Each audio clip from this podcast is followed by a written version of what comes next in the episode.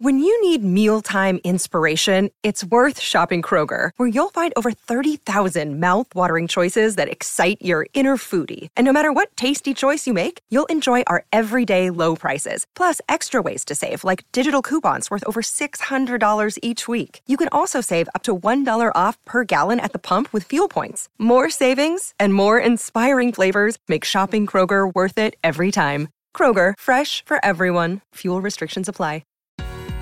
Hello, welcome to Run League Podcast. I'm your host, former N F L scout, Tyler Roman. Today's episode, I'll look back at the Thanksgiving massacre versus Dallas.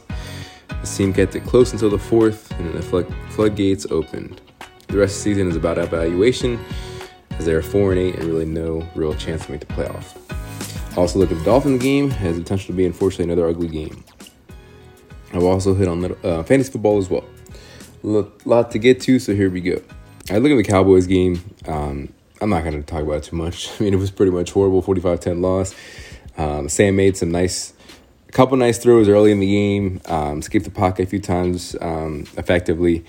Uh, his interception was bad. I mean, obviously, DaRon Bland, unfortunately, set the touchdown record for interceptions. Um, but Sam's, you know, I'm just not going to go too much into it. He's a good, good competitor. I really like the way that, you know, at least he always shows up every week. Um, and I feel like, and I think the team does too, that you have a chance to win with him. Um, as long as you keep him upright and uh, give him a shot. Now, I do think I, I wish he would target Terry and Jahan more, but, you know, maybe that's not the first reason that look. Maybe it's more on Eric Bieniemy. Um, obviously, Curtis Samuel was his favorite target on Thursday. He had his first hundred-yard game, um, I think, since he came over to Washington. Um, so, I mean, again, Curtis is going to a free agent year. That's kind of what he's probably going to be looking for. We're probably going to get some stats to get him a new contract, whether it was Washington or somewhere else. Um, Brian Robinson Junior, I think, is really turning into really the second best player on offense. He had fifty-three yards on fifteen carries. Um, he continues to be effective out of the backfield. Obviously, he's a pass catcher. Um, he's also hopefully a building block going forward. I think the next coach is going to you know like him as a, as a workhorse or at least a rotational piece guy. Um, Gibson came back, um, didn't have as effective game as he did the first, last couple games uh, prior to his injury. Um, but obviously, um, he's another guy in a free agent year. They're going to be looking to make money these next couple weeks as the season is pretty much done, gone. Um, line, you know, obviously had their mishaps. Again, this team, we know with this offensive line at this point, you know, they didn't do great. Um, a lot of those guys won't be here next year. Um, maybe Sam Cosmi. Other than that, I don't know, maybe Charles Leno if the night would get a top left tackle, but obviously it will, whether it's a draft or free agency. Uh, Logan Thomas, another guy that's going to be a free agent um, after the year. Uh, he only, I think he had two catches, but I really want to see Cole Turner. I want to see if they have something in him going into next year because um, after tight end could be another position that they could look for in the draft or in free agency. Um, Saint Juste got beat on that one touchdown to Brandon Cooks. I, I kind of trashed Saint Juste last year, last week, and I continue to just think he's not very good corner. He's not a starting corner in this league. Uh, I liked him before, but he continues to regress, and he has horrible ball skills, uh, and he's not very good in coverage these last couple weeks either. So if you can't, you can make up for the lack of, you know, awareness and ball skills if you're a good cover corner, and he's just not right now. Um, continue to have communication lapses because even with Percy Butler over the top, it just didn't work out. I think obviously Percy could shade a little more over Saint Juste in that touchdown, but, you know, that's just kind of what this defense is at this point and why Jack DeBoer got fired. I mean, there was no real pressure. Obviously, that's no shock with no Montez and Chase who they traded away. Um, no one is really doing anything. Allen and Duran really haven't shown up this year. Um, which is obviously sad to see considering they paid those guys over Payne and uh, over uh, Montez and Chase. Um, but there's no really point of harping on that because it is what it is. It's over with. You know, Wills fell off in the fourth, obviously kind of um, snowballed after that. You know, um, couple you know nice plays, obviously, by Dallas's offense. They did do a good job on CeeDee Lamb. Um, he didn't really go off, but obviously the rest of the weapons still got what they needed to. Um, and Dak played really well. Um, I can't say he didn't. Um, he's probably playing the best football he has in a while. But again, it's an, against a horrible opponent. Let's see what he does in the playoffs or against another good team because Dallas doesn't have a win against a team over five hundred this year. Um, and they play Seattle on Thursday night, so to see if they can get that win. But um, also hate the disrespect with the freaking turkey leg. But, you know, karma is sure going to come to get him. Dallas never really wins anything. I'm sure they won't last long in the playoffs. But I can't be too mad at it because, I mean, we, the Washington let it happen. I mean, they put themselves in that position to continuously get beat like that. And they knew going into the game they would have an easy win, and they were able to play in it. So um, still hate it from a Washington fan perspective, but, you know, it is what it is because Washington put themselves in that position.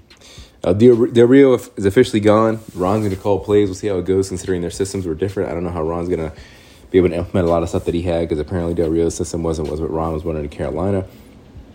So, uh, you know, I, let's see what he does on Sunday. Um, this is really, um, I guess, is the perfect example of you're going to go down, you might as well go down with, you know, what you want to do. Um, you know, he he he's probably gone into five weeks or six weeks, whatever it is, less the regular season. So let's see what he does as he calls plays and if he has any, you know, impact on the defense going forward. It really hopefully get to see more young guys play, especially on offense and defense. I mean, especially on defense. Um, want to see Ford play again, but he might be hurt out again this week against Miami. I like to see Quan Martin. Keep seeing K J Henry and Andre Jones. I like to see Jabril Cox and linebacker.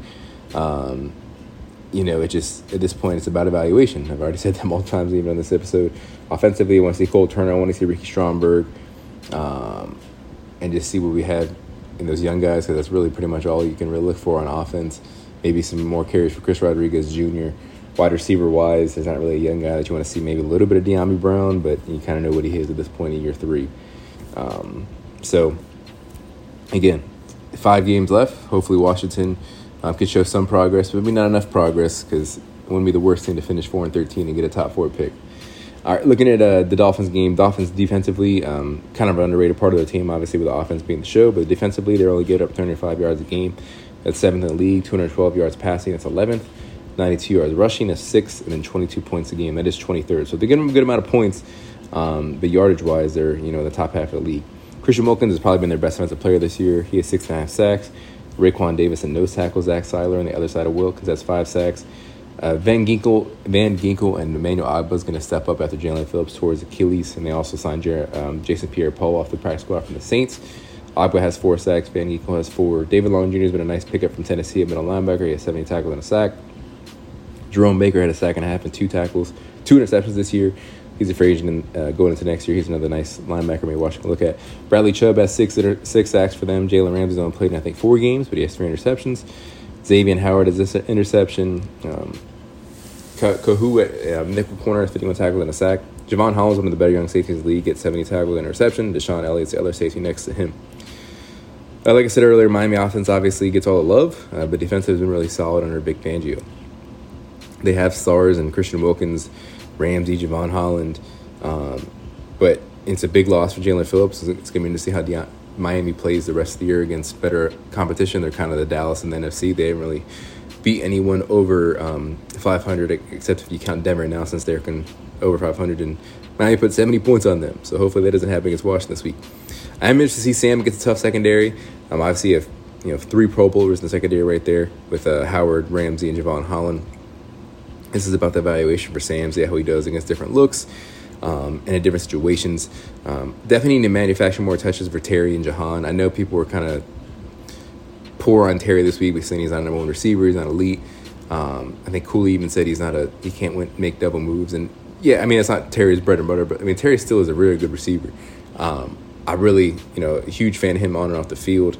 Uh, he is a number one receiver. Uh, you know, maybe he's obviously not in the echelon of Jamar Chase and – Uh, Stephon Diggs and Justin Jefferson, Devontae Adams, Tyreek Hill, guys like that. But he's still, you know, a top twelve receiver in my opinion. Um, he needs to get the ball more. There's no reason he hasn't. Maybe he's not a full one hundred percent healthy ever since that toe injury in the preseason. But let's try to get him a thousand yards. You know, get a four, four straight thousand yard seasons for him uh, would be a nice, you know, thing to have him in his career. And Jahan needs to get more looks. You know, obviously he's only in his second year, but you want to see him progress. Um, you know, as more as, as much as he can going into a new system next year. Um, like I said earlier, I'd like to see Cole Turner and Ricky Stromberg at center, but I don't think they're going to do that this week, at least with Stromberg. Um, I'd like to see Terry and Jahan, like I said, get more touches, but it's going to be nice to see them going against top competition at corners. Um, again, he's Jalen, I think, isn't as good as he used to be, but he's still a ball hawk, and Xavier Howard's getting up there in age as well. But um, hopefully it's going to give e- um, Bieniemy a chance to really scheme some guys open. Um, I haven't been as impressed with him as I thought he was going to be before the year. He's another guy that I really don't hope he's going to be considered for the position next year, because I don't think he warrants it. It seems like a lot of the players don't like him either. It's Kime even said in his podcast that they're not giving a lot of ringing endorsements for him. So I think it's kind of just his, you know, no-nonsense style, and that's not really how the new wave of athlete is. But, you know, it's also, you know, the rumors with Belichick. If they can't deal with Bieniemy, there's no way in hell these guys are going to be able to deal with Belichick. So hopefully that isn't the case, because I don't think Belichick needs to come anyways. He's a horrible personnel evaluator. You just look at his drafts. Obviously a great coach, but he if he somehow washed against Belichick, he definitely shouldn't be, you know, making player personnel decisions. Um, but, again, that's um, still in the season, so we'll see what happens. Our move on to Dolphins offense, they're averaging four hundred thirty yards a game. That's first in the league. two hundred eighty-five yards passing, that's first. one hundred forty-five yards rushing, that's second. And then thirty point eight, that's second as well. So top two in each category. Tua has three thousand one hundred seventy-seven passing yards, twenty-two touchdowns, ten picks. Raheem Mostert's the second leading rusher at seven hundred eighty-five yards um, and thirteen touchdowns that leads the league. Devon A-Chain, if he's healthy this week, averages an amazing eleven point eight yards per carry, four hundred sixty-one yards in the year. If he's healthy, Jeff Wilson probably will get some carries if A-Chain is out. Tyreek Hill is on pace to break the N F L season record for receiving yards. He has one thousand three hundred twenty-four yards receiving on eighty-eight catches and ten touchdowns. Jalen Waddle's a top receiver as well, six hundred ninety-one yards and fifty-two catches. Those are their main two weapons. Berrios is their third leading receiver with twenty catches, one hundred ninety-four yards. And their tight end, uh, Durton Smythe, has eighteen catches, one hundred seventy-eight yards. Obviously, Jalen and Tyreek are the main guys to look for in the passing game. Um, and they're you know two of the best receivers in the league. Um, so, obviously, Washington's going to have their hands full. They have a solid offensive line. Terron Armstead's been banged up, so if he can't go, Kendall Lamb will go. Then they have Robert Jones, Connor Williams at center, um, Richard Hunter right guard, and then Austin Jackson. Um, they're the best offense in the league. Obviously, Washington got torched by Dallas last week, who was really um, close in numbers that Miami's putting up. Um, could be a long day. They need to neutralize the deep ball, um, but obviously bad communication has been a theme this whole year. Hopefully it's semi-little fixed before with Ron calling plays now, but I don't know how much they're going to be able to change in ten days. Obviously, Tyreek Hill and Waddle will be tough. I'd be shocked if Tyreek Hill doesn't have one hundred thirty yards receiving um, going against this defense. Um, but Miami also has a great run game. I mean, I think Mostert um, having a really underrated season at age thirty-one. A-Chain's obviously one of the fastest guys in the league if he's able to play. Um, they're a complete team, um, and I think Miami's going to be right there in the A F C playoffs. Um, and, it, you know, one of the best teams Washington's going to play all year. Again, Rivera's going to be calling plays. Hopefully they can be competitive and keep it semi-interesting.